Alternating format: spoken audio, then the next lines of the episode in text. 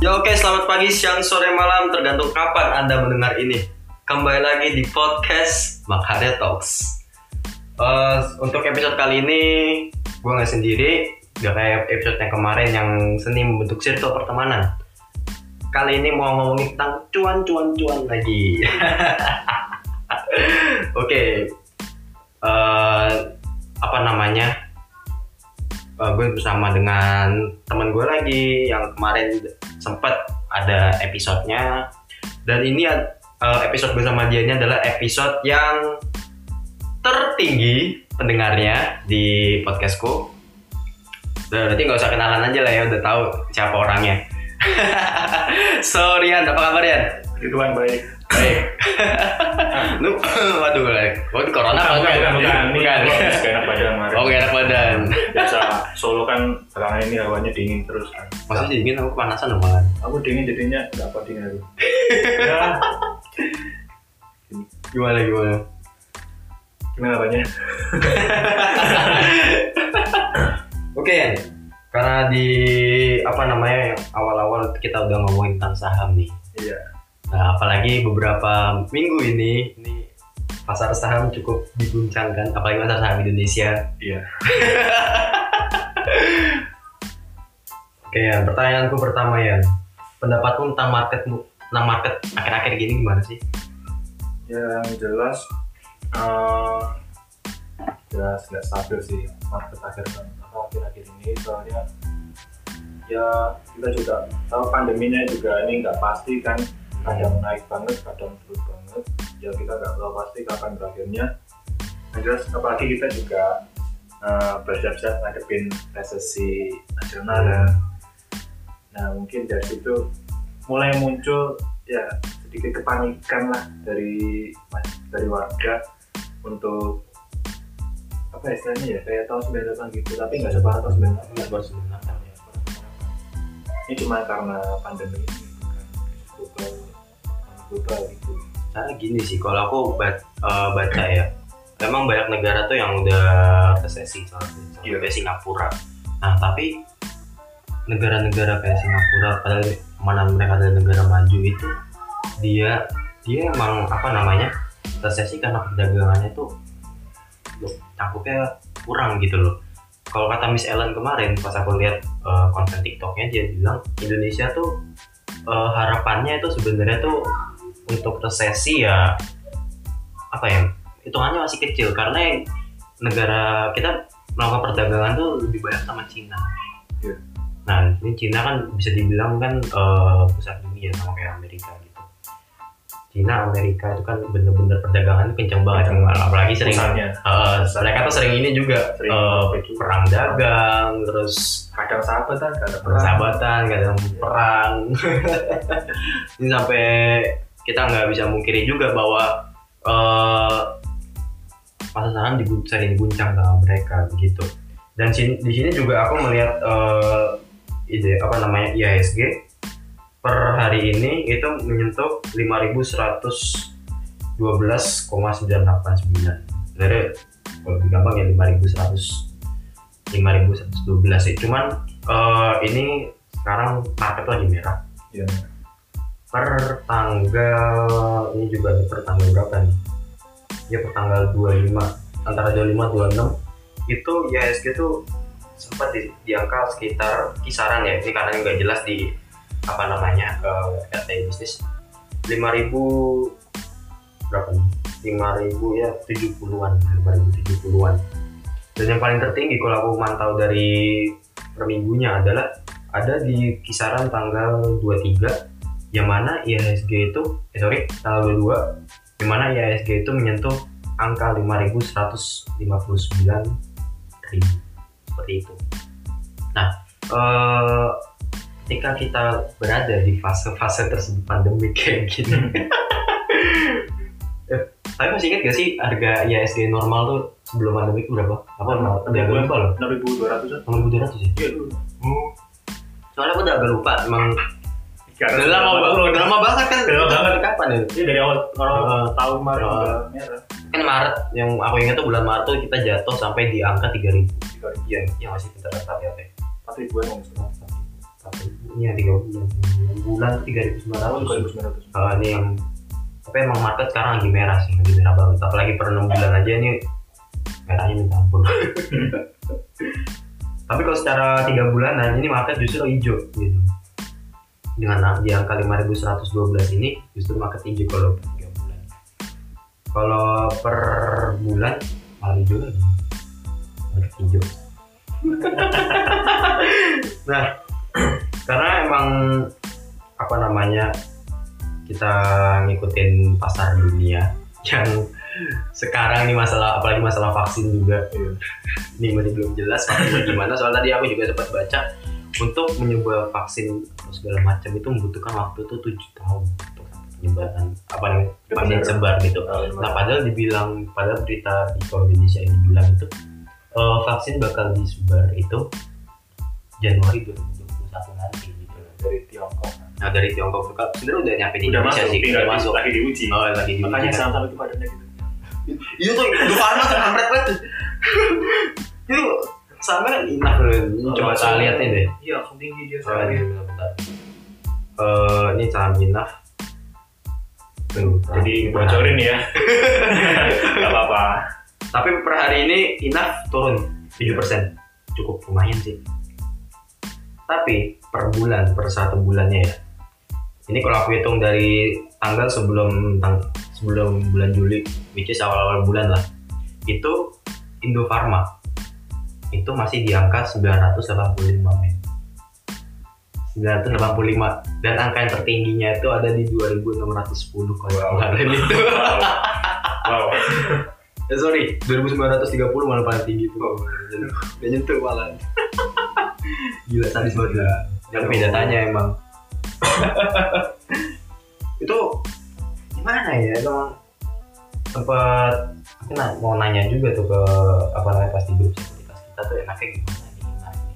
tapi ini karena emang eh aku melihat di sini cuman kayak musiman. Ini asumsiku ya ini bisa salah. Ini cuma musiman aja jadi ya tak tinggal gitu emang nggak nggak tak beli gitu. Itu dari Indofarma naik banget gara-gara vaksin masuk di dicek sama Indofarma kelar gitu. Terus naik banget tuh gila tapi beberapa saham itu aku pernah lihat juga. Salah satunya saham eh, third liner ya. Third liner itu bukan yang ini yang lagi viral-viral tuh bukan sorry. Ya salah satunya itu Breeze. Tapi Oh itu- ya Breeze ya, yang kemarin sempat diomongin ya. itu Breeze hitungannya third liner apa enggak? Itu soalnya banget tuh nah ini per hari sorry. Ya wait ya. Per hari ini aja Breeze naiknya 22 22,92 persen gila dari harga 480 nah kalau per mingguan ya aduh keluar nah kalau per mingguannya itu paling rendahnya itu di sekitar 484 nih. eh, di bawahnya lagi deh malah cuman lagi naik banget nih 590. pernah juga kalau dari per bulannya itu sekitar 306 tuh. Pernah per lembarnya aku kaget juga loh tuh aku dapat berita tuh pas aku dari lihat dari Instagramnya yang ngerti saham itu tinggi banget ya gila sih tapi aku nggak tahu ini kalau asumsiku ya ini cuman karena ini aja sih Hanya Eh, karena berita vaksin ini doang, Nah, vaksin ya, musiman doang. Musiman doang. Jadi aku nggak nggak berani beli juga, Berani. soalnya ya belum analisis juga kan. Hmm. Nah, kalau mau cari analisis ya, Ya.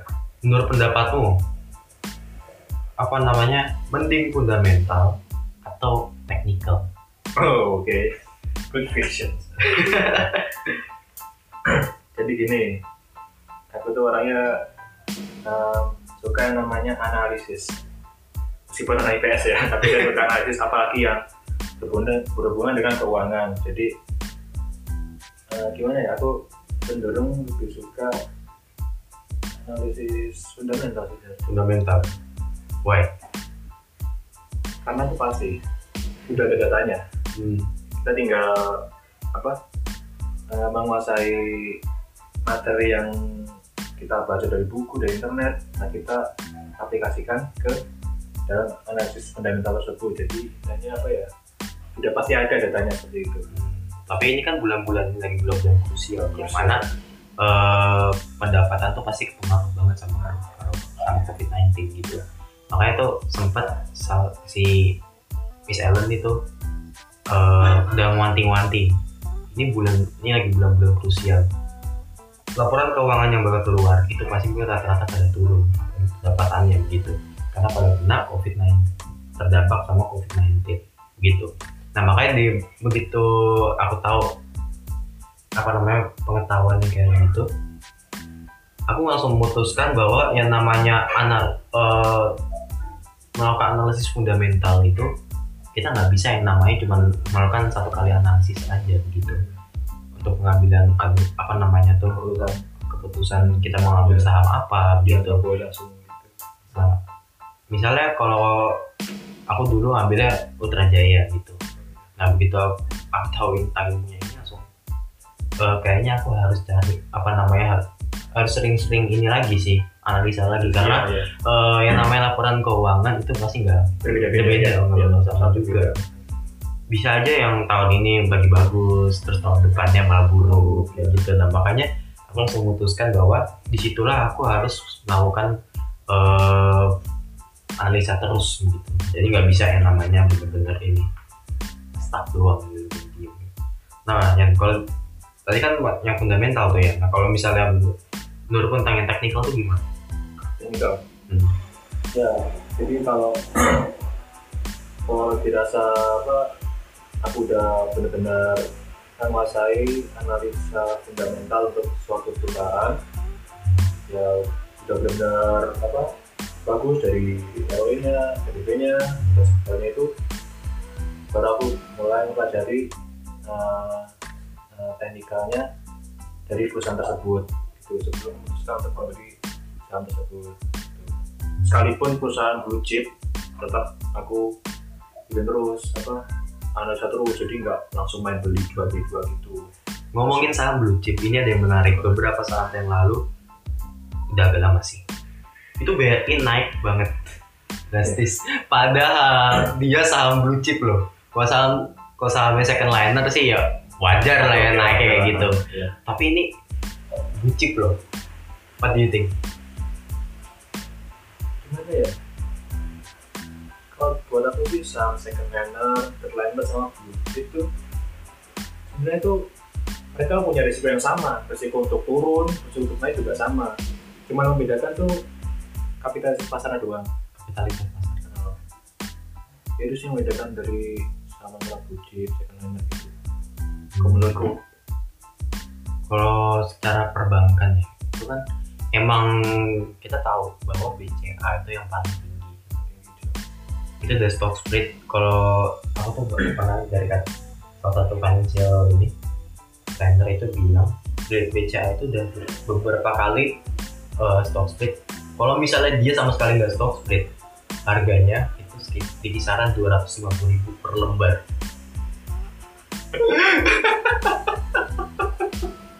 Bayangin tuh 250.000 per lembar, kita beli satu lotnya berapa tuh? kalau nggak stock split Oh, kalau nggak stock split. Nah karena ini udah stock split dan harganya sekarang kan di kisaran 30 3 juta. Bukan 3 juta ini, tiga ya per per lotnya 3 juta, tapi per lembarnya kan tiga ratus ribu eh, sekitar ini kan berapa nih? 39 ribu, 39 39 ribu. Nah, itulah apa namanya?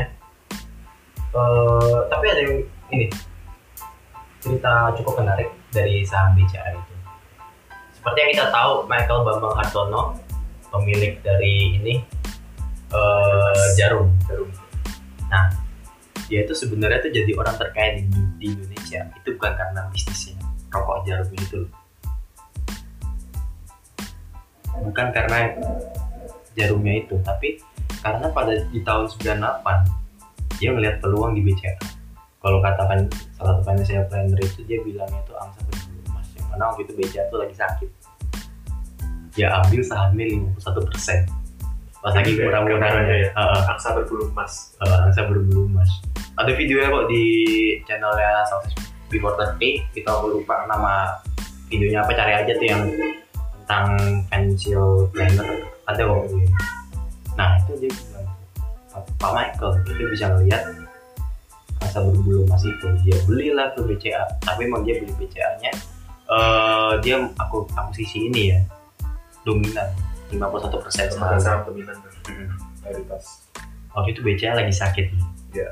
BCA lagi sakit dibeli sama dia naik banget men Ya kalau lihat dari grafiknya juga tahun 98 memang murah-murahnya kan. Hmm, lagi murah-murah emang semua saham lagi pada murahnya Ya, itu. IHSG aja harganya cuma 500 Iya. sekarang IHSG udah 10 kali lipatnya gitu Udah 20 tahun. udah lama banget sebenarnya sih tapi gimana ya? Kalau tentang saham BCA sendiri tuh aku pernah dapat sharingan itu. BCA tuh bisa di apa namanya harganya bisa tertinggi juga karena eh, dia itu memiliki value ini. Untuk ngambil duit. Apa sih bahasanya itu ATM ya? ATM-nya itu ada di mana-mana. Banyak lebih banyak dibanding BRI lebih banyak dibanding Mandiri dan lain-lain jadi begitu orang orang tuh taunya tuh BCA yang nomor satu gitu. Padahal ya enggak juga kayak gitu. Secara eh, gini saham yang paling bagus sorry saham eh, harga paling mahal tuh BCA kan.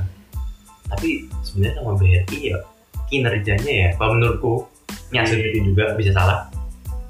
Bagus BRI Ya. BRI paling atas malah di atasnya BCA Tanya kan kemarin juga ada aku baca di CNBC itu emang apa ya kinerjanya itu dari nilai masyarakat ya.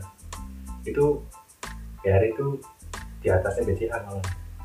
Jadi oh ya aku pernah juga aku pernah juga baca beritanya tapi aku lupa lupa gitu iya bener. Lagi BRI kan yang megang kan juga negeri kan. Oh, Persero ya zero kan jadinya ya petanya juga yang terbaik untuk publik itu. Tapi emang menarik banget loh itu. Yang kita tahu bahkan aku sebelum menjadi investor saham juga ya yang aku tahu itu adalah BCA itu nomor satu. Cara harga sahamnya juga Iya. gimana gitu. Tapi begitu aku baca-baca lagi secara fundamental kayak masih kalah sama BRI sih dia terus kinerja sahamnya juga. Karena emang meskipun harganya lebih mahal ya lebih mahal BCA tapi belum tentu bener-bener mahal juga sih kayak emang emang untuk cuannya Eh, bahkan ada ada kita punya acuan kalau di fundamental namanya itu yang kita kita bisa mengecek itu saham memang itu benar-benar mahal atau lagi murah meskipun harganya tinggi. Misal kalau aku bilang BRI yang harganya sekarang aku aku nggak tahu. Katakanlah 4 ribuan lah sama BCA yang harganya 39 ribu. Bisa aja sebenarnya tuh yang lebih mahal tuh lebih mahal itu BRI gitu loh. Tergantung dari PBV juga kayak gimana. Kalau yang nggak tahu PBV ya di episode ini yang sebelumnya Ya, kita bahas udah udah bahas Ah. eh, dengerin makanya. Terus ya? Dengerin. Biar apa podcast sama Joa itu terus terus terus gitu. Terus terus tapi podcastnya belum pernah masuk ini sih belum pernah masuk trending trending gitu masih kalah sama Three Days of Lunch aduh waktunya. banget. Ada saatnya. Hmm. udah lagi minum nah terus itu eh kalau itu dari, dari sisi perbankan ya. Tapi aku belum pernah sih ngecek ngecek yang ini. Mandiri gitu itu belum pernah tapi kayaknya begini kalau eh di aku pernah ikut juga di ini apa namanya salah satu SPM di Semarang perbankan itu kalau misalnya kita itu kan ada pers sama dir itu yang mana eh itu mengal- mengalokasikan tentang utang. Nah, kalau misalnya buat perusahaan non perbankan itu makin kecil PR-nya, makin kecil DR itu makin bagus karena emang eh, utangnya kecil gitu. Tapi kayaknya kalau misal itu bilang apa namanya pas SPM kemarin itu eh, perbankan itu kalau misalnya utangnya lebih kecil itu malah jelek. Oh. Oh. Jadi emang justru yang cari tuh kalau perbankan itu yang misalnya angka-angkanya untuk utang itu gede, itu per itu gede. Karena misalnya orang kita nyimpen, kita nyimpen duit di BCA misalnya. Nah sekarang sebenarnya tuh BCA utang kita gitu. Tapi begini, eh sempat diomongin juga di videonya SB30 itu atau di mana ya aku pernah baca atau aku baca aku lupa. Banyak orang yang apa namanya naro duit di BCA tapi kita tapi nggak bisa kayak nggak bisa dipungkiri juga bahwa bahwa angka yang naruh uang di BCA itu tidak sebanyak orang yang naruh apa duitnya di sahamnya BCA bener gak ya? bener bener bener. Ya bener bener masuk akal masuk akal Ya. Kalau menurutmu, menurutmu sendiri gimana tentang statementku tadi? ya masuk akal banget lah ya. Kan nyatanya gampang seperti itu ya gimana lagi? Ya setuju aja aku. Padahal yang namanya kita nyimpen duit di bank itu kan mereka kepotong gitu Kepotong juga bulan, kan, tiap bulan kepotong. Nah, kenapa nggak pada nabung di saham? aja. why? Padahal menarik banget tuh kalau misalnya kita save money kita di sahamnya BCA misalnya gitu yang cara candle-candle bagus sih. Ya. Teknikalnya juga bagus. Kalau aku kalau misalnya aku ngakuin ya di ini chartnya apa namanya chartnya BRI itu kan tipis-tipis. Tipis-tipis tipis. Nah, nggak nggak kayak BCA yang lebih tinggi gitu. Apa sih yang namanya Marubozo atau segala macam. Aku agak aku nggak ingat ya. Tapi aku punya catatannya kok. Hmm, aku masih ada lupa aku mana sih? Ah, Marubozo gitu. Terus ada yang bentuknya kayak lilin yang plastik Hmm. yang bener-bener yang bodi apa itu Marubozo berarti bener apa tadi? Kan bentar minum lagi.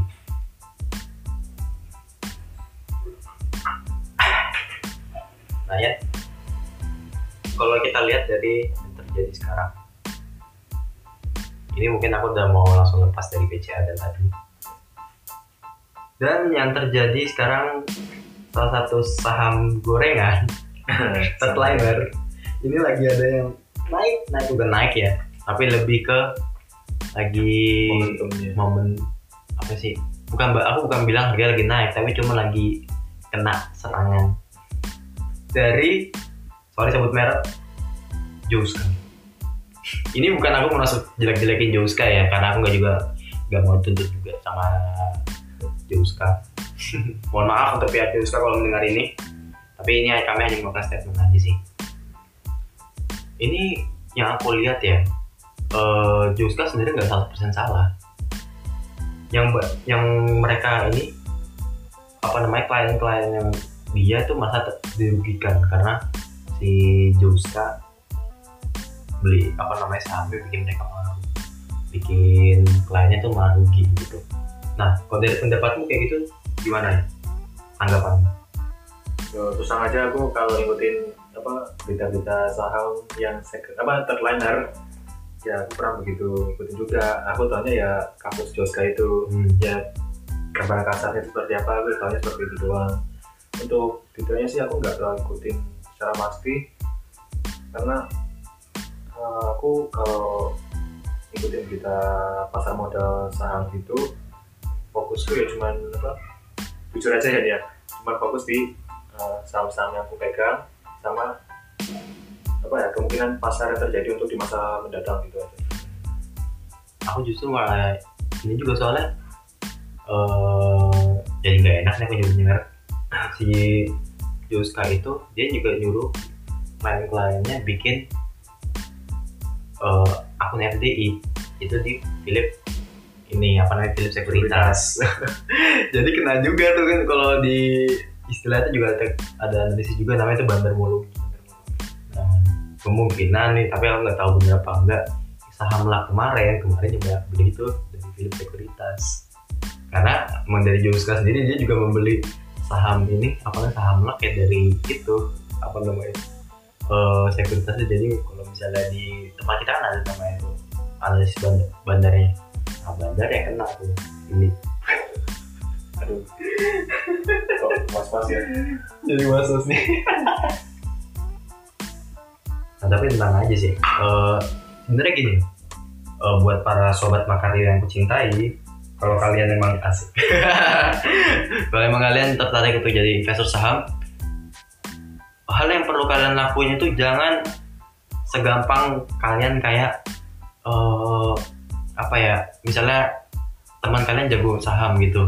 Terus dan nih gue punya duit gue percaya sama lo udah beliin apa namanya sahamnya kayak gitu. Ya jangan begitu. Lebih baik kalian tuh kuasai ini ininya dulu deh. Eh, ilmunya dulu. Baru apa namanya eh, kita terjun gitu. Kalau kata Pak Tom itu dia bilang cari bocoran ilmunya dulu bukan bocoran hasilnya gitu. Ya gitu. Gimana ya? Masalah yang kemarin itu banyak klien yang marah gitu gara-gara dirugikan ha, merasa dirugikan ya. Ya nggak salah sih ya cuman ya aku juga nggak bisa menyalahkan Juska juga gitu loh karena kan juga marketingnya juga juga apa kayak mengajak itu kan. Sekarang kan mereka tuh financial advisor apa ya? Ada aku lupa. Advisor deh nah Advisor. itu nah, tapi gimana ya kliennya juga langsung mempercayakannya untuk Iya. ini tanpa ada eh, materi yang kuat. Uh, sampai aku juga sempat baca-baca komennya juga tuh dari kontan CNBC dan lain-lain bahwa uh, banyak netizen yang udah jadi investor saham juga ya. Ini punya komentar-komentar yang bijak menurutku salah satunya yang aku ingat adalah sebagus-bagusnya analisator sebagus-bagusnya financial advisor tapi tapi lebih penting uh, kalau apa namanya diri kita sendiri yang adalah orang yang terbaik gitu untuk menganalisa gitu makanya orang-orang kayak sekelas Long Keng Hong itu nggak pernah yang mau nggak pernah yang namanya mau uh, rekomendasi saham. iya yang pertama nanti orang-orang tuh langsung apa namanya nggak biar nggak pengaruh sama dia doang gitu. Udah percaya sama Long Keng Hong itu yang pertama. Yang kedua kalau misalnya Long Keng Hong nyaranin saham itu saham langsung naik itu juga jelas banget sih benar sih sih soalnya kalau soal skills Long Keng Hong itu kan dibilangnya Warren Buffett Indonesia kan. Iya udah which is itu presenternya itu. Oh, presenternya. jadi pressure juga tuh jadi oke Hong Kong misalnya dia ngomongin ini saham ini bagus. Langsung naik banget. Nah, ini kan jadi ikut bertanggung jawab juga itu. Iya. Jadi pressure banget ya gitu sih. Nah kalau dari dirimu sendiri ya untuk em, memilih atau apa namanya tentang financial advisor kayak gitu itu pendapatmu kayak gimana? untuk memilih financial advisor ya Ah. ya intinya sih jangan mudah tergiur apa yang mereka iklankan kepada kalian semua intinya tuh eh, yang menjaga kan kalian sendiri mereka tuh hanya fasilitator aja dulu. nah untuk itu kalian juga harus apa ya sebelum terjun ke saham yo yang pastinya yo menguasai apa sih seluk beluk dari saham tersebut dari mulai apa teori-teorinya itu nah, sampai ke praktek-prakteknya kan akhirnya kan kalian sendiri menjalankan bukan investornya itu. Kan mereka cuman sebagai sarana doang gitu. Apalagi kalau misalnya udah baru udah dikasih duitnya terus total rugi ya disalahin Oh, financial iya. advisor ya. Oh, gimana ya? Ya, dan juga tuh pak. Jauh sekarang ditutup OJK kalau misalnya iya hmm, kalau OJK padahal ya di sini nggak 100% salah iya Juska juga. Tapi kliennya udah kliennya ya. kayak ini aja kayak gitu yang terjadi ya seperti itu. Dibelilah sahamnya lah bentar aku cek cek bentar. Dah laki itu sekarang harga berapa nih? Kalau feelingku sih udah anjlok banget. Karena itu masuk top line kan saham gorengan tapi malah dibeli sama Juska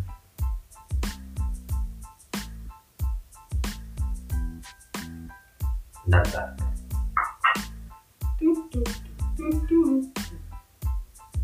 Tuh. Oh ini ada. Wah, kelap, kelap, kelap, kelap. Waduh, sekarang harganya di 324. Yang tertimpa kemarin, wah tempat ini tempat jatuh banget sampai 270, 274. Berarti emang kena ini sih iya kemarin. Sadis banget sih. kena isu itu Gerakannya ini banget loh. Naik turun, turun banget, naik banget, turun banget, naik dikit turun banget. Support resistennya jadi terguncang-guncang. Oke itu tentang saham barusan. Nah, eh yang Ya. yang kita seperti kita tahu ini di konten aku baru baca emas antam sekarang udah di harga satu juta. naik dua puluh lima ribu ya hari ini ya Oh, dua puluh lima ribu kaget banget iya loh. Gila banget loh, dua puluh lima ribu. Padahal biasanya berapa sih? Palingan tiga ribu, iya dua puluh lima ribu, terus turun lagi turun lagi. Jadi tahu-tahu dua puluh lima ribu. Eh, menurut pendapatmu gimana ya? ya kan kita tahu emas itu safe haven kan Hmm. sebagai penyimpanan yang perlahan pasti naik kan terus setiap saat nah, apalagi di tengah resesi kayak gini apa ancaman resesi kayak gini ya otomatis kan emas dunia kan naik ya ya nggak salah lagi sih emang apa banyak yang banyak pihak yang larinya tuh Waduh, suara tokek masuk tadi. jadi banyak apa investor itu malah beralihnya ke bentuk emas karena apa pasti naik apalagi di tengah apa krisis kayak gini Kaget juga loh tuh ngomong satu juta kayak gitu. Puluh ribu sehari dua puluh ribu sehari. Tapi emang aku pernah baca sih, eh, ketika di masa-masa kayak begini itu, ketika saham saham saham perusahaan udah kita tanda kutip ya, itu mulai kita nggak bisa percaya. Ya udah, ending endingnya kita lari pada ke emas ya Karena itu yang paling safe gitu yang paling safe yang paling safe terus apa ya itu kan memang pergerakan dunia kan memang dia diatur dunia gitu kalau misalnya eh, kayak ini pendapatku juga kalau saham kan tergantung perusahaannya Perusahaannya. yang terjadi gimana. Tapi kan kalau emas itu kan dari Global. dunia gitu global. Banget jadi ya harga naik turunnya itu dipengaruhi sama dunia apalagi dari Jadi, sektor tanda kutip aku bilang aman sih. Ya apalagi dari sektor komoditas juga artinya udah ada harga acuan juga. Tapi aku penasaran tadi kan emas antamnya sekitar satu juta ya. Ya. nah antamnya sendiri berapa nih Cek perusahaannya. kita cek dulu perusahaannya. Aneka tambang. Waduh merah tapi 720 per hari ini ya ya sempat di harga tertinggi ya. Per hari ini tuh di 755 per hari ini tapi tahu-tahu turun gak tahu kenapa padahal beritanya lagi bagus banget. Terus per minggu per mingguan ya paling terendah tuh sekitar 685 dan tertinggi ya tadi masih nah kalau misalnya buat teman-teman nih buat sobat Makaryo kalau misalnya kalian nggak kuat beli beli emas beli aja sahamnya Antam ya karena lebih murah loh. Lebih murah loh dibanding emasnya. Tapi nggak ada salahnya kalian kalau mau apa belajar investasi dari sekarang ya emas juga jadi pilihan terbaik juga. Hmm. karena pasti naik gitu.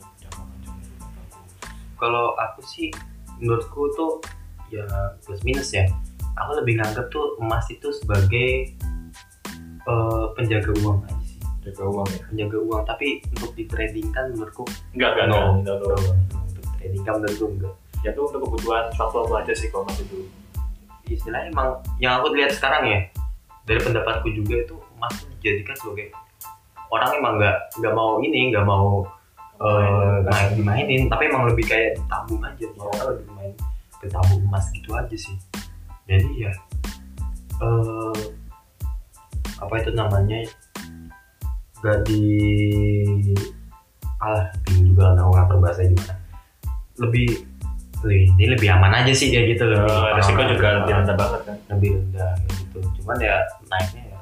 Ini tapi yang pakai juga sih masa pandemi kayak gitu tau-tau naik naiknya ditampung iya. Lah nah kan grafiknya juga naiknya gila sih. aku kaget loh tadi aku lihat di Instagram. di konten Instagram itu tau-tau shit langsung satu juta aduh wah aku kemarin tuh udah diwanti-wanti sama ini sama salah satu temanku juga di tag di tag di Instagram gitu ya.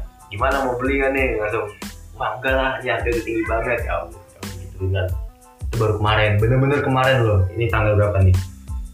Ini tanggal 28 27 aku diingetin. Nah hari ininya naik. Bener-bener hari ini langsung sejuta loh. Langsung sejuta loh udah ini udah wanti-wanti nih udah mau bentar lagi mau sejuta nih. Yang tahu-tahu bener loh sejuta gila. Tapi bener sih aku kan juga juga punya tabungan emas juga. Eh, mulai nabung kan sekitar 2018 eh, bulan Oktober itu. Harga dulu kan satu gramnya itu sekitar 600an lima ratus juta ya sekarang udah berapa tahun udah satu setengah tahun lah ya. Udah nyentuh angka satu koma berapa satu koma nol berapa ya? nol koma nol satu satu koma satu. Yes. pokoknya satu koma lah intinya. Waduh naiknya gila banget tuh. Satu koma setengah udah segitu bayangin gitu. Aduh gila. Tapi emang ini juga sih uh, tentang emas itu cukup krusial menurutku. Iya. ini kalau aku bilang juga ini salah satu tanda kutip panik buying juga sih. Ini salah satu panik buying juga di mana Indonesia udah terancam resesi Iya. akhirnya emas dijadikan Kan apa, satu aset yang satu aset. Paling aman. Paling berlindung berlindung nanti kalau udah soalnya kan kemungkinan juga nih sekarang eh, sorry eh, emas juga bakal ada turunnya. Lagi nggak tahu eh, benar apa enggak apa besok, besok udah nyentuh 900 lagi atau hari ini dan masih atau besok udah mulai naik stabil gitu kayak hari ini. Tapi hari ini angka tinggi banget sih emang 25 ribu. Tertingginya ya tinggi tinggi emang kayak sejauh kita tahu emang emas paling tinggi hari ini ya? Hari ini ya? Pada selama sejarah. Iya. Wow. Gila gila gila gila. Oh gila kalau emas gitu apa namanya? Ngagetin banget kalau masa pandemi kayak gini. Oke untuk sobat Makaryo mungkin itu dulu aja yang mau gue sharing sama teman gue si Rian. Kalau kalian ada pertanyaan seputar investasi bisa langsung DM kita aja di Twitter boleh, di Instagram boleh. Nanti langsung aku sertain juga di apa namanya Instagramnya si Rian ini. Karena kalau aku ngomong cukup lama, karena aku sadar kalian nanti nggak action action. wow wow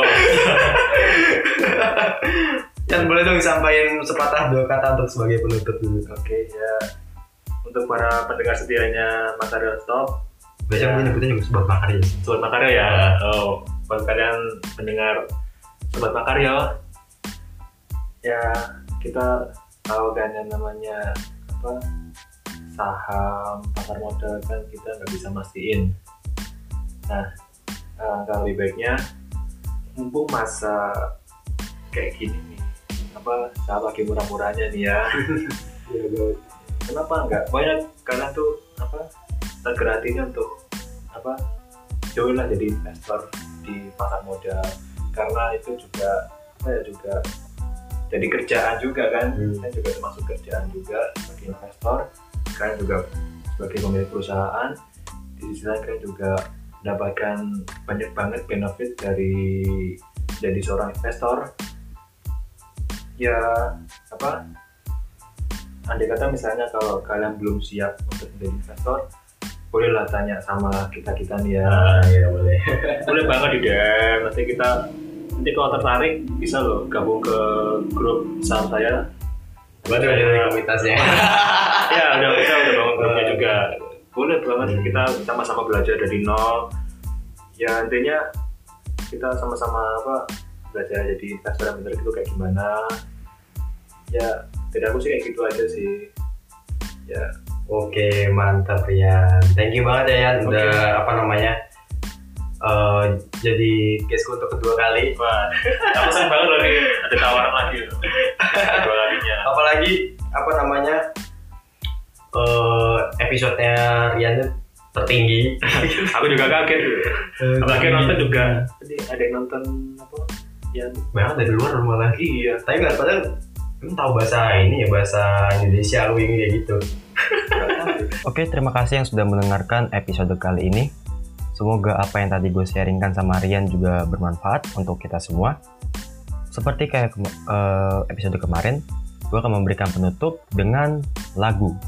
Pada kali ini gue akan memberikan lagu Psychoji Fit Mary Riana dengan judul Saya Pasti Bisa. For less, gue Johan, host dari Makario Talks. Salam sharing. Thank you. Saya pasti bisa, saya bisa, saya bisa, saya pasti bisa, saya bisa, saya bisa. Saya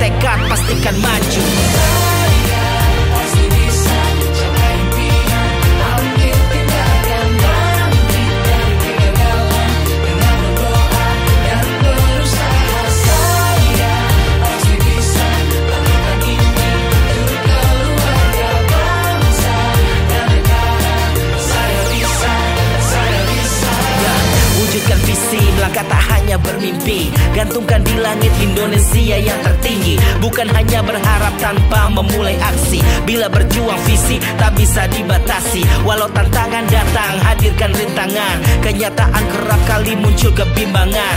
Jalan pintas melintang menjadi godaan.